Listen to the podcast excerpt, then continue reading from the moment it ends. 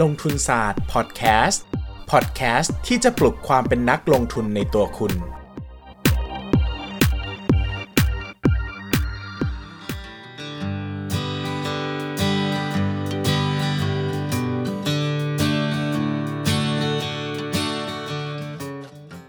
สวัสดีครับยินดีต้อนรับเข้าสู่รายการลงทุนศาสตร์พอดแคสต์รายการที่จะชวนทุกคนมาพัฒนาความรู้ด้านการเงินและการลงทุนไปด้วยกันนะครับ ปีใหม่แล้วนะครับปี 2020 นะครับปีหน้าฟ้าใหม่ ไม่ใช่ปีหน้าปีนี้ปีนี้ฟ้าใหม่นะครับ episode 2เราก็อยากจะเริ่มต้นปีด้วยอะไรที่มันเป็น เกี่ยวกับการเริ่มต้นใหม่หน่อยนะครับ เกี่ยวกับการเริ่มต้นใหม่หน่อย อาทิตย์ที่แล้วเออไม่ใช่อาทิตย์ที่แล้ว เมื่อวานนะครับเราพูดถึงเรื่องของการวางเป้าหมาย ให้ประสบความสำเร็จ แล้วการพาตัวเองไปถึงเป้าหมายนะครับ วันนี้เรามาพูดถึงอะไรที่มันจับต้องได้มากขึ้นอ่าใช่ไหมบางคนตั้งอยากตั้งเป้าหมายแต่ไม่รู้จะตั้งเป้าหมายอะไรนะครับ แล้วไปหาเป้าหมายจากไหนดีนะครับ วันนี้เราเลยมาในหัวข้อที่มีชื่อว่าอยากเปลี่ยนตัวเองเป็นคนใหม่ด้านการเงิน อ่านหนังสือเล่มไหนดีนะครับแน่คิดแบบนี้แล้วหลายคนบอกว่าพี่ ฟังลงทุนศาสตร์พอดแคสต์มาหลาย EP มากนะคะนะคะนะครับเออ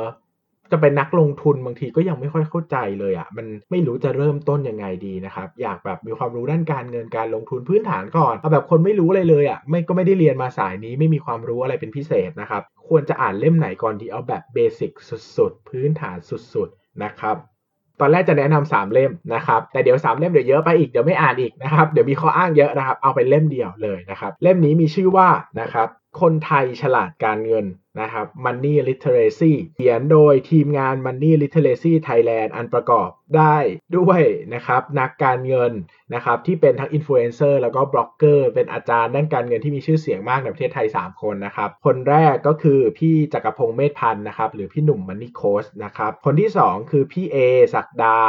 สรรพปัญญาวงศ์นะครับหรือพี่ A-Academy นะครับคนที่ 3 คือถนอมเกตุเอมนะครับพี่ถนอมพี่ตาหนอมของผมนะครับ TaxBugnoms นะครับก็เป็น 3 คนที่เรียกได้ว่าเป็นสุดยอดอินฟลูเอนเซอร์ด้านการเงินของไทยนะครับจับมือกันนะครับแล้วก็เขียนหนังสือออกมาเล่มหนึ่งนะครับที่เรียกได้ว่าเป็นหนังสือที่ผมอ่านแล้วแบบเฮ้ยดีว่ะอย่างนี้นะคือไม่อันนี้ไม่ได้ได้ข้อโฆษณาเลยนะอ่านเองอ่านนานแล้วแหละแล้วก็มาแนะนำนะครับใครถามก็แนะนำเล่มนี้แหละเพราะว่ามันง่ายมันครบ มันมีประโยชน์อะมันไม่ได้ง่ายแบบล่องลอย มันง่ายแบบมีประโยชน์ แล้วก็นำไปใช้ได้จริงนะครับหนังสือเล่มนี้เกี่ยวกับอะไรนะครับ หนังสือเล่มนี้เนี่ยเป็นหนังสือที่ย่อยมาจากคอร์สสัมมนาที่มีด้านการเงินที่มีคนเรียนมากที่สุดในประเทศไทยนะครับ เพราะว่าพี่พี่หนุ่มพี่เอพี่หนอมเนี่ยเขาสอนเป็นมูลนิธินะครับ ก็ไม่ได้เก็บเงินอะไรมากมาย เข้าใจว่าบางบางคนก็สอนแบบเปิดสอนฟรีนะครับแล้วก็ให้บริจาคบางคนก็ บางคนก็เป็นคอร์สเก็บเงินนี่แหละนะครับบางคนเป็นคอร์สฟรีอันนี้ก็แล้วแต่นะครับว่าแต่ละคนก็มีโมเดลในการทำคอร์สต่างกันออกไปนะครับ แต่ก็ส่วนใหญ่ก็อันนี้เป็นมูลของมูลนิธิคนไทยฉลาดการเงินนะครับ ซึ่งเป็นมูลนิธิการกุศลก็คือมันฟรีนั่นเองนะครับ ก็มีพี่หนอมพี่เอแล้วก็พี่หนุ่มนะครับ ก็เป็นหนังสือที่เหมือนสรุปคอร์สมาแบบสั้นๆ กระชับอ่านรู้เรื่องนะครับ ไม่ต้องมีความรู้การเงินอะไรก็อ่านได้เลยนะครับ หลายคนจะพูดถึง หนังสือของโรเบิร์ตคิโยสกินะครับเกี่ยวกับพ่อรวยสอนลูกนะครับผมก็จะบอกว่าเล่มนี้เนี่ยอ่าน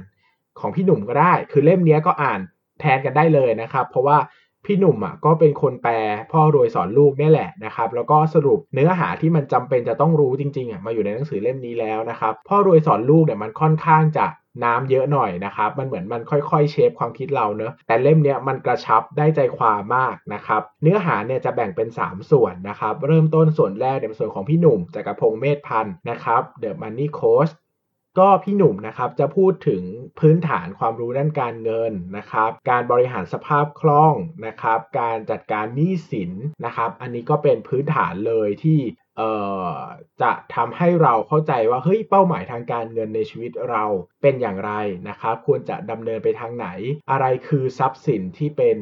หนี้สินอะไรคือทรัพย์สินที่ก่อให้เกิดรายได้นะครับ เราควรจะสะสมสินทรัพย์แบบไหน แล้วเราควรจะหลีกหลีกหนีหนี้สินแบบไหนนะครับ มีการสอนทำงบดุล งบรายได้นะครับรายรับรายจ่ายพื้นฐานนะครับ ที่เหมาะสำหรับมือใหม่เลยนะครับ เรียกว่าปูพื้นฐานแบบสุดๆนะครับ part ที่2นะครับจะเป็น ถ้าจะไม่ผิดนะจะควรจะตาม part สลับกันนะครับ ก็จะเป็น part ของพี่หนอมนะครับ TaxBugnoms นะครับ ก็เป็นพูดถึงเรื่องการวางแผนภาษีนะครับ ใครเป็น first jobber นะครับ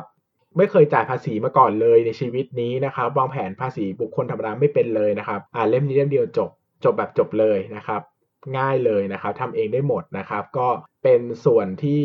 คิดว่าน่าจะมีประโยชน์มากนะครับสำหรับมือใหม่ด้านภาษีนะครับ ก็สามารถที่จะอ่านได้นะครับวางแผนภาษีเป็นนะครับ ยื่นภาษีอย่างถูกต้องแล้วก็ประหยัดนะครับ part ที่ 3 จะเป็นพาร์ทของพี่ A Academy นะครับ ส่วนนี้ก็สำคัญมากนะครับ จะพูดถึงการวางแผนเกษียณแบบจับมือทำเลยอะนะครับ แบบทำเสร็จอ่านตามทำเสร็จได้แผนเกษียณของตัวเองเลยนะครับ มีทั้งแบบเป็นตัวอย่างสำหรับบริษัทเอกชนสำหรับ พนักงานรัฐบาลนะครับสำหรับข้าราชการนะครับ ก็อธิบายโดยละเอียดเลยว่าเราต้องวางแผนเก็บเงินยังไงบ้าง วางเป้าหมายเกษียณอย่างไร และถอนกับถอยกลับมาเป็นเดือนเราต้องเก็บเงินเท่าไหร่นะครับ ซึ่งผมคิดว่าเล่มนี้ครบมากนะครับ อธิบายแบบมีแต่เนื้อนะครับ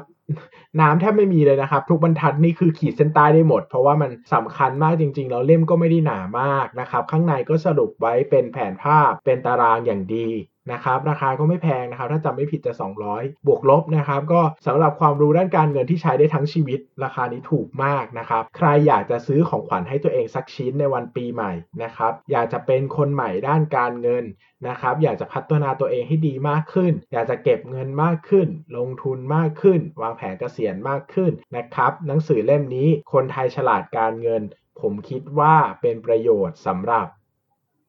คนที่อยากจะพัฒนาตัวเองจริง ๆ นะครับ แล้วก็เป็นการพัฒนาตัวเองแบบมีเนื้อมีหนังอะ่ะบอกเลยว่าจะต้องทำยังไงเก็บเงินยังไงนะครับ ไม่ได้มาแบบลอยๆ ว่าเก็บเงินมากขึ้นนะ ลงทุนมากขึ้นนะอะไรเงี้ยนะครับ การอ่านหนังสือเล่มนี้นะครับ แล้วก็ทำให้เราวางแผนได้ชัดเจน เอาไปผนวกกับ EP ที่แล้วนะครับ เราจะสามารถวางแผนอย่างสมาร์ทนะครับแล้วก็พาตัวเองไปสู่เป้าหมาย ทางด้านการเงินและการลงทุนที่ประสบความสำเร็จได้เลยนะครับ เล่มนี้ก็เป็นเล่มที่ผมแนะนำมากๆ แล้วก็ เล่มเดียวพอนะครับตอนแรกจะมีหลายเล่มบอกไม่ต้องหรอกวุ่นวายนะครับเดี๋ยวก็ไม่อ่านอีกมี 3 เล่มเดี๋ยวไม่อ่านเดี๋ยวโอ้เยอะไปอ่านไม่ทันอย่างเงี้ยเป็นเล่มเดียวพอนะครับจะได้อ่านให้รู้เรื่องไปเลยนะครับอะวันนี้ค่อนข้างจบเร็วนะครับเพราะว่ามันหนังสือเล่มเดียวไม่จะพูดอะไรเยอะนะครับก็เดี๋ยวเราจะมาตอบคาถามจากทางบ้านสัก 2 ข้อนะครับเอาข้อไหนดีนะเอาข้อไหนดีนะเอาข้อ ข้อนี้ดีกว่าครับ ตลาดหุ้นไทยปีหน้ายังน่าลงทุนไหมครับ จากคุณบิลนะครับ ถามไว้ในพอร์ตบีนแหมแหมถามได้ดีจริง ๆ นะครับ ก็สำหรับผมนะครับ ปีหน้า เออถอนในใจทีก็เป็นเป็นปีที่ผมหาหุ้นได้ยากมากนะครับ จนถึงขั้นหาแทบไม่ได้เลยนะครับ เงินก้อนใหม่ๆ ของผมส่วนใหญ่ไปตลาดหุ้นต่างประเทศหมดนะครับ ปัญหาสำคัญที่ผมเจอก็คือผมยัง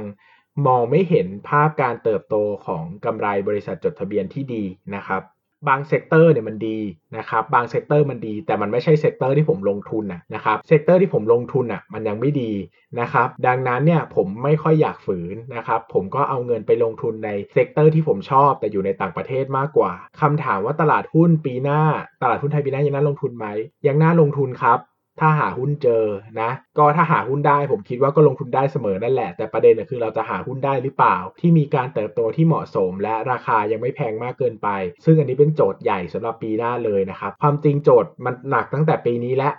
2019 ก็คือปีที่แล้วนะครับ แต่คือประเด็นอะปีที่แล้วมันยังมีภาพการเติบโตที่ดีค้างๆมาก่อนนะครับ แต่พอปี 2019อะภาพในอดีตมันก็เริ่มไม่ดีแล้วพอมันจะต่อไปถึง 2020นะบางทีนักลงทุนก็ไม่เชื่อมั่นว่าบริษัทจะจะเอาตัวรอดได้จริงๆนะครับดังนั้นตลาดหุ้นไทยก็เลยดูแบบไปไหนไม่ไหวนะครับ เพราะว่าบริษัทจดทะเบียนไม่ได้มีแนวโน้มจะเติบโตได้อย่างชัดเจนนะครับ อันนี้เป็นเรื่องที่ผมว่าเหนื่อยนะครับ ดังนั้นก็ถ้าหาหุ้นได้ตลาดหุ้นไทยน่าลงทุนเสมอครับ เพราะว่าเรามี เขาเรียกว่าเรามีจุดแข็ง เพราะว่าเราเป็นเจ้าบ้านเนอะเรารู้ว่าอะไรคืออะไร เราเข้าใจธุรกิจจริง ๆ นะครับ แต่ถ้ามันหาไม่ได้นะผมก็บอกแนะนำว่าอย่าฝืน ผมก็ไม่ฝืนนะครับ ผมก็ไปลงทุนต่างประเทศเยอะนะครับ ก็จะลงทุนใน sector ที่ผมชอบนะครับ จริงๆหุ้นไทยหลาย sector ยังดีอยู่นะครับ แต่แต่ผมไม่ผมไม่ลงทุนใน sector เหล่านี้นะครับ ก็เลยไม่รู้จะลงทุนทำไมนะครับอะนะครับ ต่อไปอีกสักข้ออีกสักข้อ เอา ข้อนี้ดีกว่านะครับหุ้นเปิดตัวใหม่ควรซื้ออย่างไรและตอนไหนครับนะครับอธิบายอย่างนี้นะครับหุ้น IPO เนี่ยวิธีการคิดวิธีการจะตัดสินใจซื้อก็เหมือนหุ้นธรรมดานั่นแหละนะครับเพียงแต่ต้องมีมาร์กดอกจันไว้ตัวใหญ่ ๆ ว่างบการเงินก่อนเข้าตลาดเนี่ยมันมีความซับซ้อนมากกว่างบการเงินหลังจากเข้าตลาดแล้วนะ เพราะว่างบการเงินก่อนเข้าตลาดเนี่ยมันยังเป็นช่วงที่ไม่ได้มีการตรวจสอบโดยละเอียดจากตลาดหลักทรัพย์ บางทีเขาอาจจะมีการ ปรับนู่นปรับนี่คือไม่คือไม่ได้ปลอมนะ แต่อาจจะปรับวิธีการทางบัญชี หรือว่ามีรายได้พิเศษ รายจ่ายพิเศษ ปันผลพิเศษบางอย่าง เพื่อให้งบการเงินมันดูดี หรือดูไม่ดีก็ได้ เพราะว่าตอนเข้าตลาดมันมีผลต่อการระดมทุน ถ้างบมันดูดีมากอาจจะระดมทุนเข้าบริษัทได้มาก เราคิดถึงเราเป็นเจ้าของบริษัทนะครับ เราก็อยากได้เงินเยอะๆ ถูกไหมนะครับ ดังนั้นเนี่ยงบปี 2 ปี 3 ปีก่อนเข้าตลาดอะดูได้ แต่อย่ายึดถือมากนะครับ ให้ดูเทรนธุรกิจ แล้วก็ดูงบใหม่ ๆ ที่มาประกอบด้วยนะครับ ส่วนตัวแล้วผมแนะนำว่าช่วงกรอบเวลา 1 ปี หลังจาก IPO เนี่ยเป็นช่วงเวลาที่มีความเสี่ยงลดลงนะครับ เราสามารถจะดูงบการเงินไตรมาสใหม่ ๆ ที่ออกมาได้นะครับ แล้วก็ยังเป็นช่วงที่หลายคนยังไม่มั่นใจมากนะครับเพราะมันยังไม่ครบปีหลายคนก็ยังไม่เชื่องบมาก ก็เป็นโอกาสที่เราจะเจอช้างเผือก ก็ได้นะครับ หรือบางทีก็อาจจะอาจอาจจะเป็นเอ่อสิงโตเผือกที่จะมากัดคอเราก็ได้นะครับ ดังนั้นก็มองให้ดีเลือกให้ดีนะครับ แต่วิธีการเลือกก็เหมือนหุ้นธรรมดาเนี่ยแหละครับ แต่ต้องระวังงบให้มากหน่อยนะครับ เพราะว่าพองบมันไม่อยู่ในตลาดหลักทรัพย์เนี่ยเราไม่สามารถแกะได้โดยละเอียดเนอะบางทีเขาก็ไม่ได้ให้รายละเอียดเราเต็มๆนะครับ ถามคำถามบางทีก็ไม่ได้คำตอบนะครับ ก็พยายามเลือก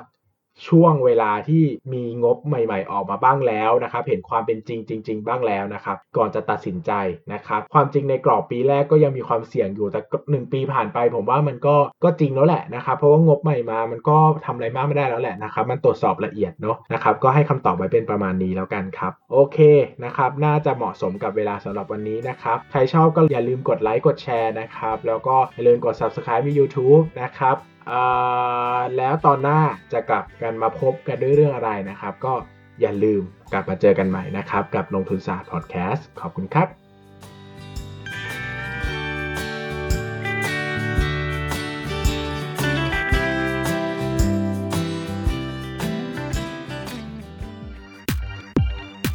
อย่าลืมกดติดตามลงทุนศาสตร์ในช่องทางพอดแคสต์เพลเยอร์ที่คุณใช้